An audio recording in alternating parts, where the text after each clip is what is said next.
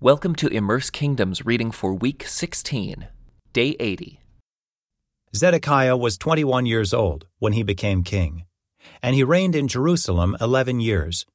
His mother was Hamutal, the daughter of Jeremiah from Libnah. But Zedekiah did what was evil in the Lord's sight, just as Jehoiakim had done. These things happened because of the Lord's anger against the people of Jerusalem and Judah, until he finally banished them from his presence and sent them into exile. Zedekiah rebelled against the king of Babylon. So on January 15th, during the 9th year of Zedekiah's reign, King Nebuchadnezzar of Babylon led his entire army against Jerusalem. They surrounded the city and built siege ramps against its walls. Jerusalem was kept under siege until the 11th year of King Zedekiah's reign.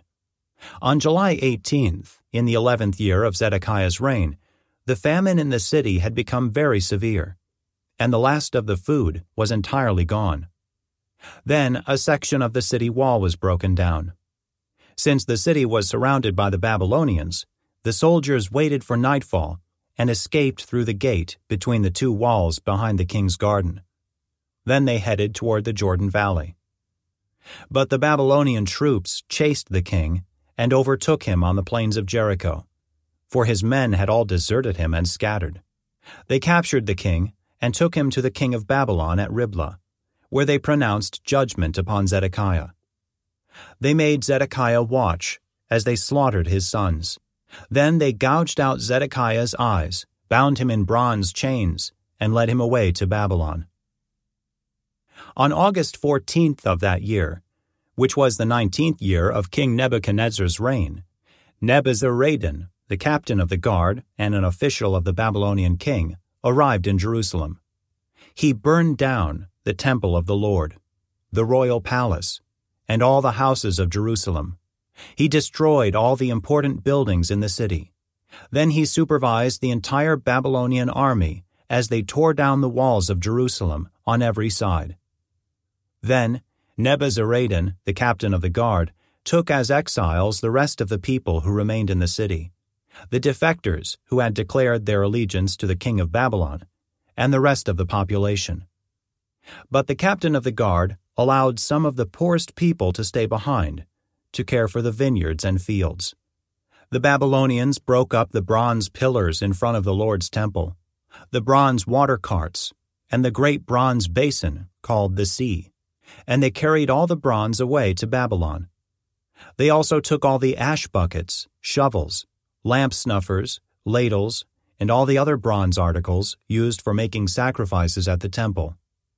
The captain of the guard also took the incense burners and basins, and all the other articles made of pure gold or silver.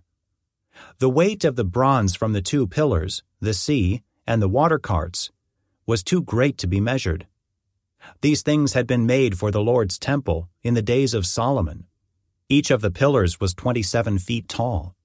The bronze capital on top of each pillar was 7.5 feet high and was decorated with a network of bronze pomegranates all the way around.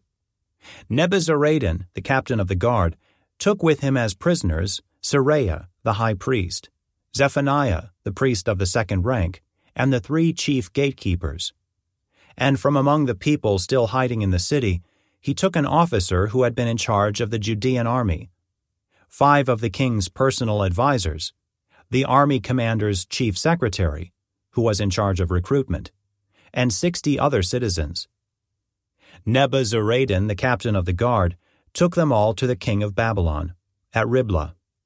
And there at Riblah, in the land of Hamath, the king of Babylon had them all put to death. So the people of Judah were sent into exile from their land.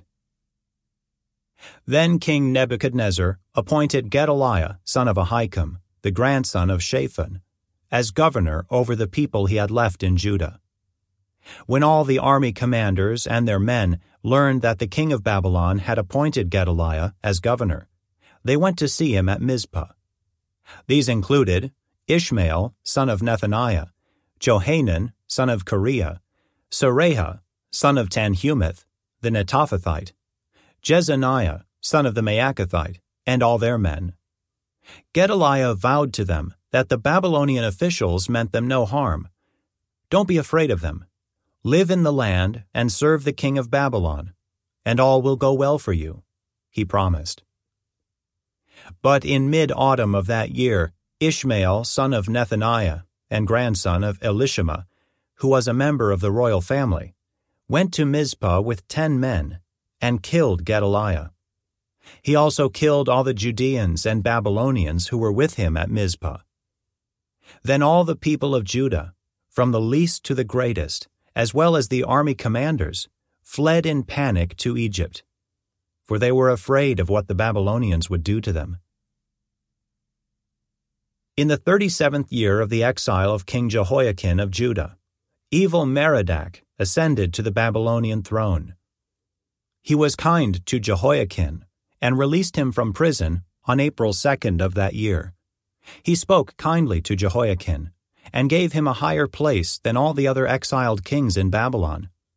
He supplied Jehoiakim with new clothes to replace his prison garb, and allowed him to dine in the king's presence for the rest of his life. So the king gave him a regular food allowance as long as he lived. This concludes today's Immerse Reading Experience. Thank you for joining us.